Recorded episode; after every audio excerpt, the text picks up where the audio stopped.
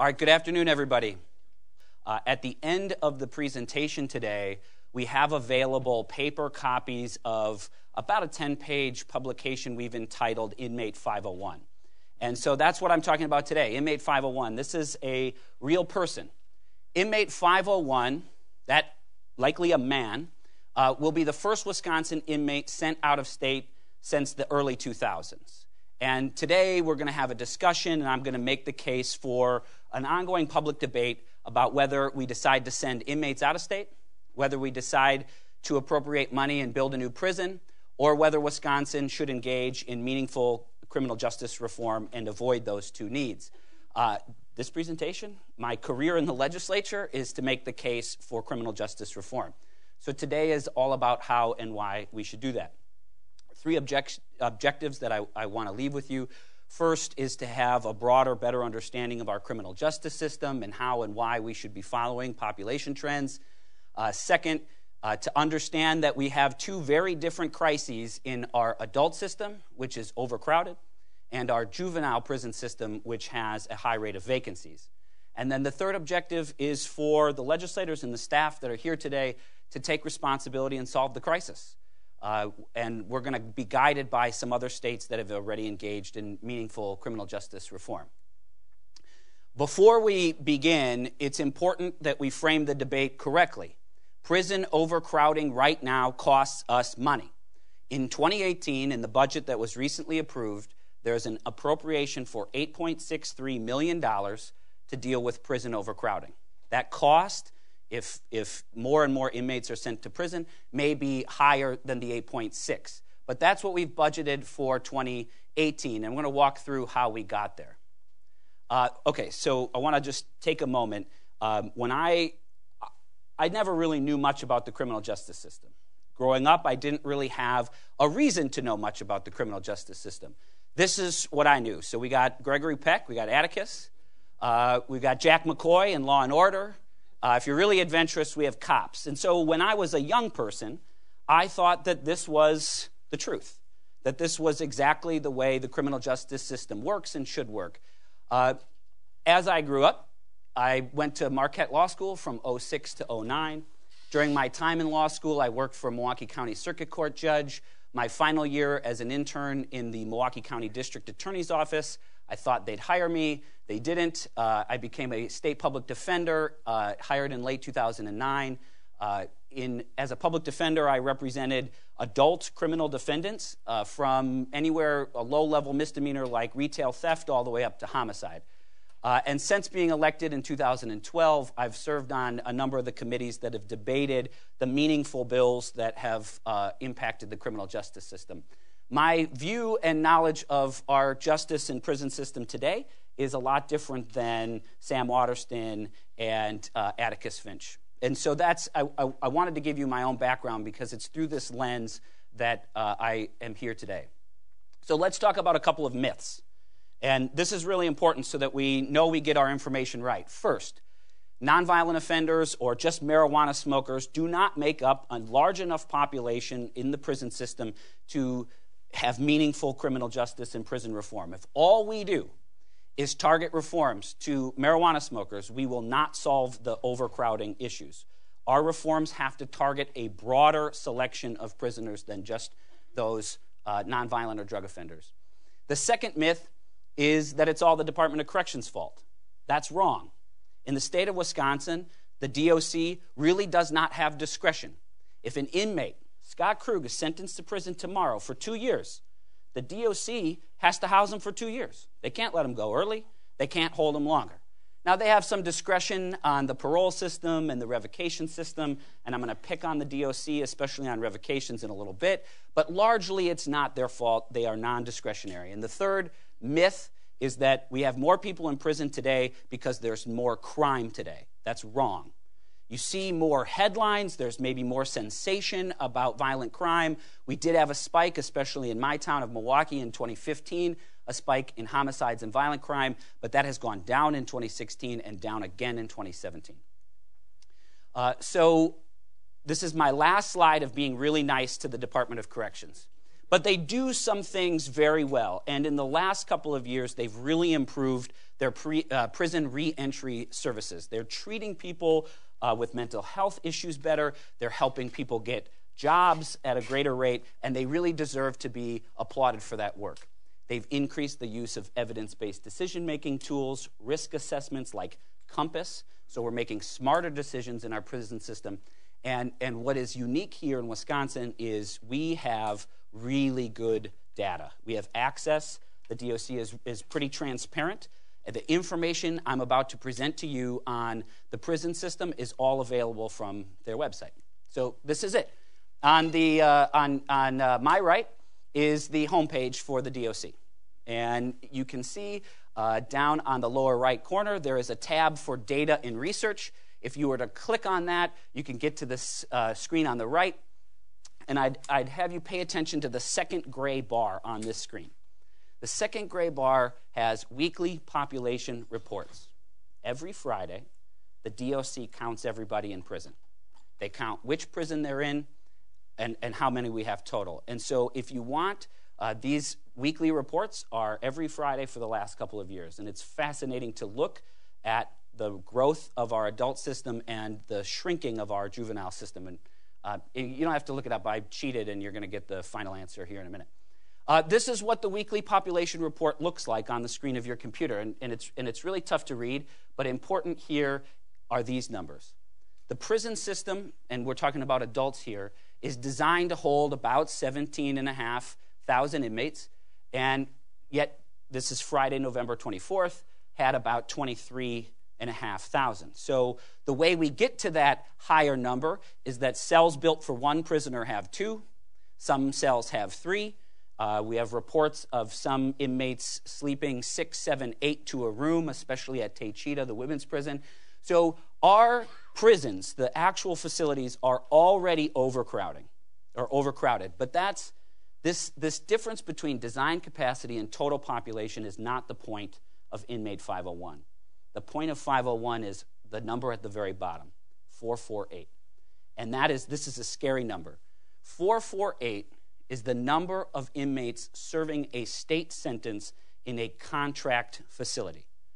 Contract simply means a jail that the DOC has to contract with to house overflow inmates. So, 448 too many.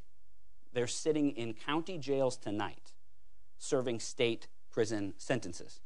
And so here's the growth, but 501 gets its name because throughout all of our counties, we, the DOC reports that we have a total capacity of 500 contract beds.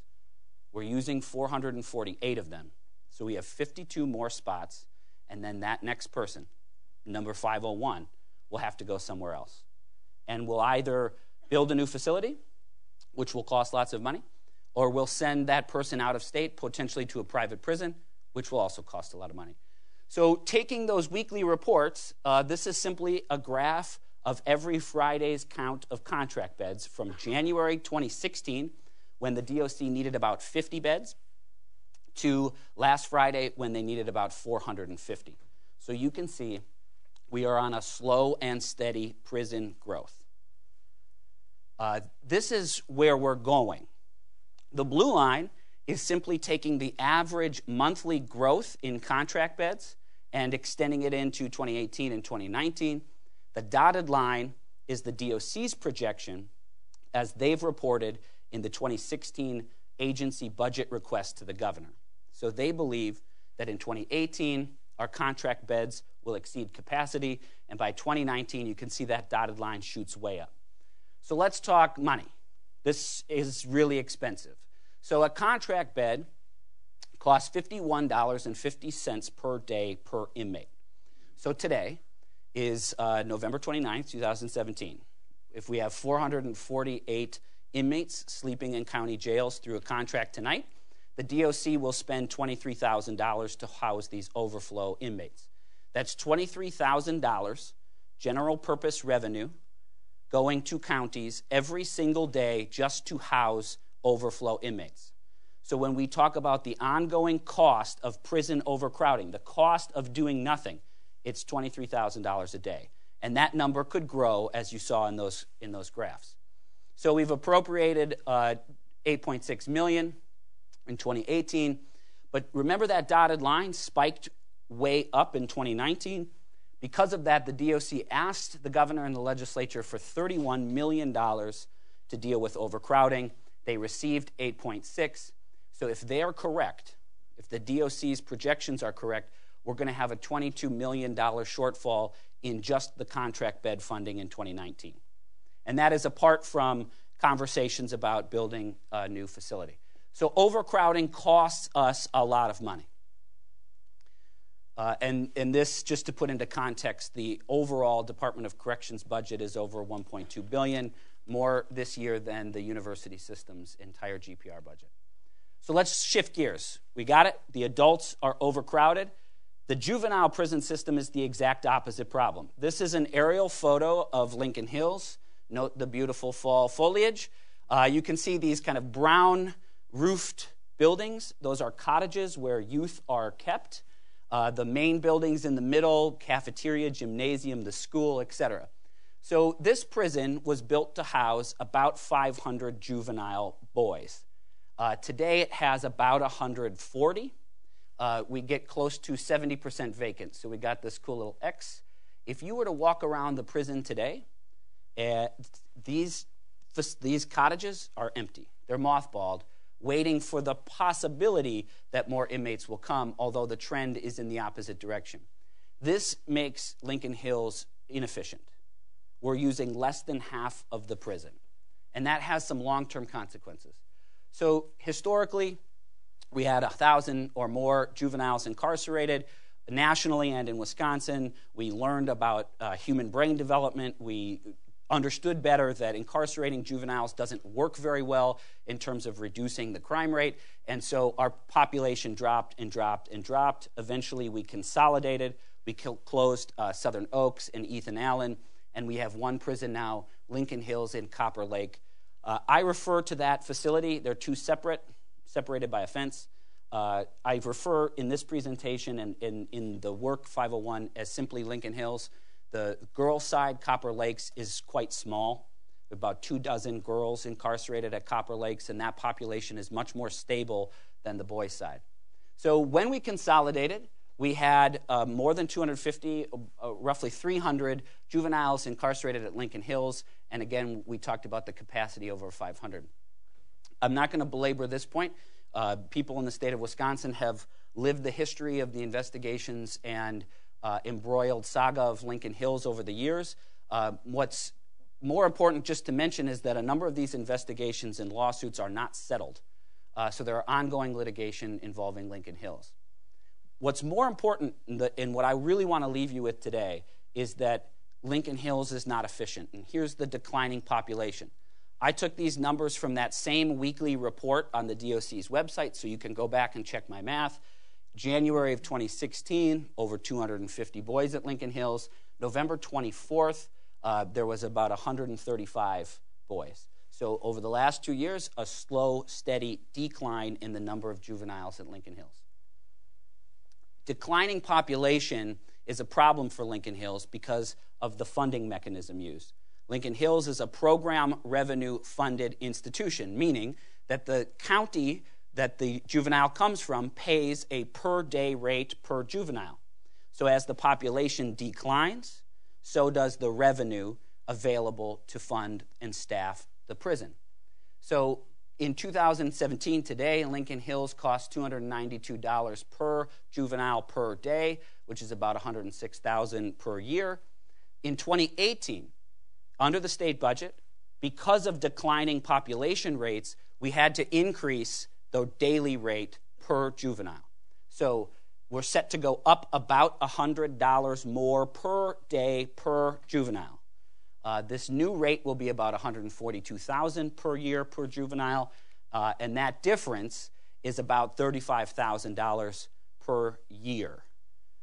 Counties did not receive an additional $35,000 to fund the increase in the cost of Lincoln Hills. So, what will happen is that counties are further incentivized to not send juveniles to Lincoln Hills because of the increased cost, further reducing the population, which further increases the cost, and this is a cycle of unsustainability. The lower the number, the higher the cost. The higher the cost, the lower the number. You got it. So uh, I'm not standing here just uh, all doom and gloom. It's actually fairly simple. We can engage in some meaningful uh, criminal justice reform and follow some peer states. This has been a surprisingly bipartisan issue. You have Cory Booker and Rand Paul, the ACLU and the Koch brothers, Evan Goyke, and I'm waiting, but we're going to get a majority party member to join me in this fight. Um, and so, what I'm doing today is introducing three individual proposals to begin meaningful criminal justice reform in Wisconsin. The first is to close Lincoln Hills and turn it into an adult treatment facility. Uh, in its place, we will use a model of juvenile incarceration that will have smaller, regional, and risk based facilities. The, the benefit of turning Lincoln Hills into an adult prison, you saw 448 overflowing into county jails that's Lincoln Hills is large enough to accommodate the entirety of that $23,000 a day that are, are going to the counties. These smaller juvenile facilities will be safer for staff and juveniles. Uh, we'll be able to uh, target more individualized treatment to the children's needs and risks, which further reduces recidivism and crime. So, uh, this is a concept that is sometimes hard uh, to talk about and understand, but I want to talk about risk for a second in, it's important to break down Lincoln Hills into smaller facilities because we don't want risk levels mixing. So, uh, my parents talked to me about uh, hanging out with the right crowd, right? So, all of we've all been children or parents in this room. Um, we know that we should avoid the bad kids like Eddie Haskell or peer pressure. Incarcerating low risk juveniles and placing them in a facility where they interact with high risk juveniles makes the low risk kids worse. Good kids don't make the bad kid better. This kid isn't going to talk those two kids out of drinking. It's the other way around. And we know that from our childhood or anybody that's a parent in this room. So the adult system understands this well. So Krug's been sentenced to prison. He's serving, he's incarcerated in Wood County Jail. Uh, tomorrow, the judge sentences him to prison, two years. Um, he would first go to Dodge. Dodge Correctional in Dodge County, makes sense, is the first destination for state prisoners. And Krug would spend about 90 days at Dodge in a classification unit. And they would look into his history, his employment, his crimes, his tattoos. They would quiz him on his needs and his risks and they would come up with the appropriate place to put Krug. If he was a maximum risk inmate, he'd be at a max prison like Green Bay or Waupun. If he was medium, he'd go to Fox Lake or Red Granite. If he was low, he would go to Oak Hills. So the adult system understands and acts according to risks and need. In the juvenile system, we don't have this. This is it. This is where the lower risk kids go. This is where the medium risk kids go. This is where the high risk kids go. And the DOC does the, their best to separate by cottage. So you have the kind of dorm life with like risked kids, but you don't have, you still have one gymnasium, one cafeteria, one school building where you have uh, risk levels mixing. Now, to go back, another important point on having these multiple tiers is for staff and inmate safety. Maximum risk inmates can, through good behavior, reduce their risk level. A minimum risk facility has additional freedoms, more rec time, it's a more comfortable place. So, maximum risk inmates try to become medium risk inmates who try to become low risk inmates. And this system works the opposite. If you're a low risk inmate and you have conduct violations, the Department of Corrections could put you in a medium risk prison or a max. And so you have these inherent uh, behavioral controls and incentives or sanctions that are available. But again, here we don't have that. So if a juvenile gets a conduct report, they get in a fight, there is one cottage, Krieger Cottage, which is solitary or restrictive housing, and that juvenile may be in restrictive housing for seven days, and then they're back. We, with smaller facilities, have a, would have a better ability to move risk and need. Uh, in its place, this beautiful facility would become an adult treatment prison.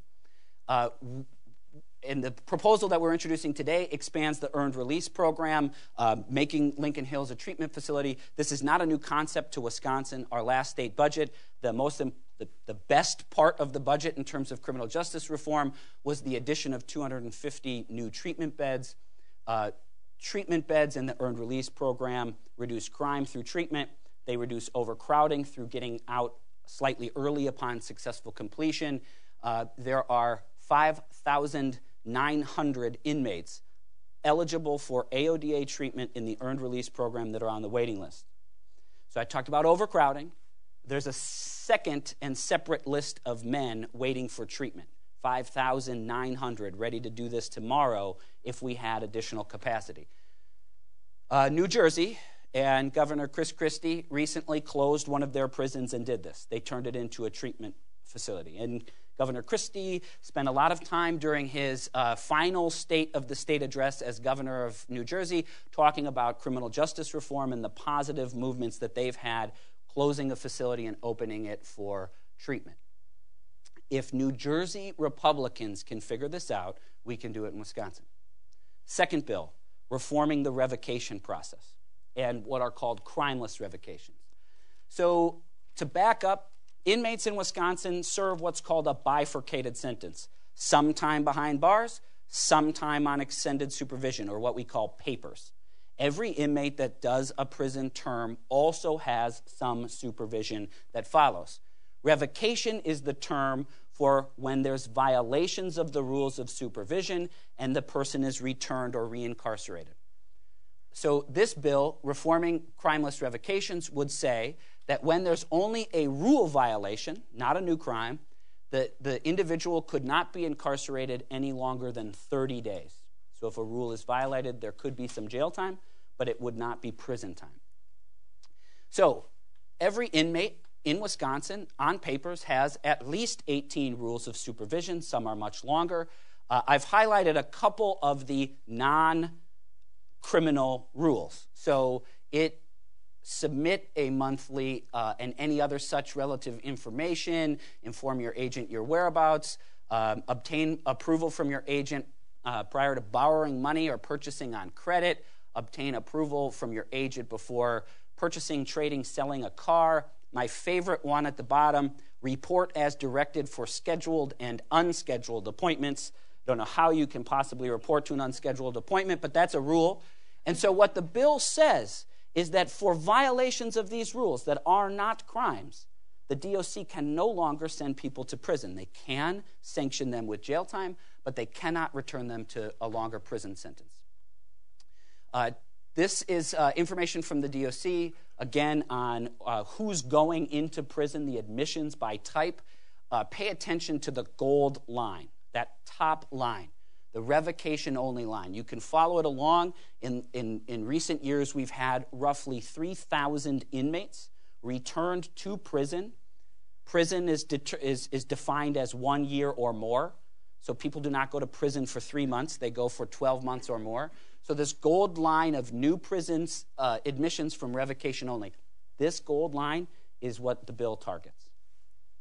According to the DOC, about three out of the four revocation only admissions in 2015 had some kind of criminal behavior, likely an arrest. Maybe it was uh, driving without a license or some kind of municipal warrant. Uh, so when I'm calculating my bill, we've used the 21.5% that had absolutely no crime associated or no criminal behavior associated with the revocation. You have absconding, using alcohol or drugs, uh, possibly not uh, participating in treatment or violating no contact order. The bill, as we're introducing today, creates some exceptions for violating no contact order or absconding. We retain the DOC's power to revoke. If somebody walks away from their responsibilities, leaves the state of Wisconsin, should be able to revoke them. But if they're continuing to battle their alcohol addiction, we should put them in treatment and not prison. And that's the aim. Those inmates are the aim of the bill. So, non criminal behavior would not result in prison. This would save us millions of dollars from reducing the number of people being returned on non criminal re- revocations. This bill is not original. Uh, I admit that I used Senator John Proos, a Republican fellow Marquette grad uh, in Michigan this year. You can see uh, Bill, uh, Senate Bill 13 passed on bipartisan terms, signed into law this spring by Republican Governor Snyder, does the exact same thing that the bill I'm introducing today does. Republicans in Michigan figured out how to do this. The final bill of the package being introduced today is an expansion of the earned release program. Now, I talked about that. We, we talked about converting Lincoln Hills to a treatment facility. You learned about the 5,900 people on the waiting list for alcohol or other drug treatment. What this bill does is allows the Department of Corrections to qualify non addiction programming, but still valid, proven risk reduction programming as part of the earned release program. So if you're in prison and you don't have an addiction, earned release doesn't do anything for you. But if you don't have a high school education, what this bill does is it incentivizes. You get your GED, maybe the Department of Correction takes a little bit of time off. You become a certified welder, a skilled trade behind the fence, and you leave, maybe you get six months off of, off of your sentence. And what we do is we allow no more than 15% of the incarceration to be reduced, and any time that's reduced is added to extended supervision or to papers at the end. So the inmate ends up serving the entirety of the sentence. Should they reoffend, they're still uh, allowed to be reincarcerated for the entirety of the sentence. So that time doesn't disappear. It's just moved from behind the prison fence to uh, back to the community. Mississippi, not where I always look for model legislation when I try to introduce bills. Mississippi had a very uh, comprehensive uh, criminal justice reform bill, House Bill 585, part of Mississippi's bill was this 85 15% earned release good time, like the bill that we've just I- introduced. I know this is a broken record, but if Republicans in Mississippi can figure this out, we can do it here. And you can see the cost savings to Mississippi are massive leading the pack in all of this nationally that's really talked the, the, the, most frequent state that we talk about when we talk about conservative states in america reforming their criminal justice system is texas. So texas has done uh, more criminal justice legislation than i can fit onto one slide but what i really want to point out is their savings are just enormous. So they are closing prisons. Texas has closed four prisons. They're slated to close four more. And crime in texas is down it's down faster or at a greater rate than the national average. So we can follow, if Republicans in Texas, where they still have capital punishment, can figure out criminal justice reform, they are not a soft on crime state. They're just smart on crime, and we can follow their lead. So let me tell you, just let me back up. Texas didn't do this because they really felt in the kindness of their heart that they wanted to reform the criminal justice system. They did it because they had to. They did it because their state budgets were ballooning, their prison costs were eating up more larger and larger chunks of their state budget. Well, guess what? We're there. We are at the same cliff Texas was at 4 or 5 years ago. So, I'm not mad that we haven't reformed our criminal justice system in the last couple of years. We haven't necessarily had the urgency to do that, but we are there today. So, Again, $8.6 million GPR 2018 just for overcrowding. An estimate uh, from the Department of Corrections to build a new uh, 1,300 capacity uh, maximum security prison up by Green Bay would cost $300 million to build, um, plus the annual operational costs of staffing, housing, heating, providing food, etc. So we're going to be spending money unless we reform. So our next steps uh, is today. I'm literally when I'm done, we're going to press send on an email with three bills in the co-sponsorship. And to the legislators that are here, I would ask that you read the bills, and I ask for your support. Consider signing on publicly as a co-author. For the staff members that are here, if you would pester your boss to read the co-sponsor and consider signing on. No state has done meaningful criminal justice system with one party alone. This has been a bipartisan vote everywhere. And I hope that we have that same result here in Wisconsin. So these three bills will be introduced. Uh, we will save money. The big, big money will, will be avoided for building a new prison and, and not having to rely on those contract beds every day. And more treatment, a smarter juvenile system will reduce crime. So, final slide. Uh, these are a whole bunch of sources uh, that we used for the other states. Um, what I'll do now is take questions. I also will have the uh, handouts, the actual uh, paper copy of MA 501 handed out momentarily, but I'm happy to answer any questions uh, from folks that are here. Thank you again for your time and attention. Questions?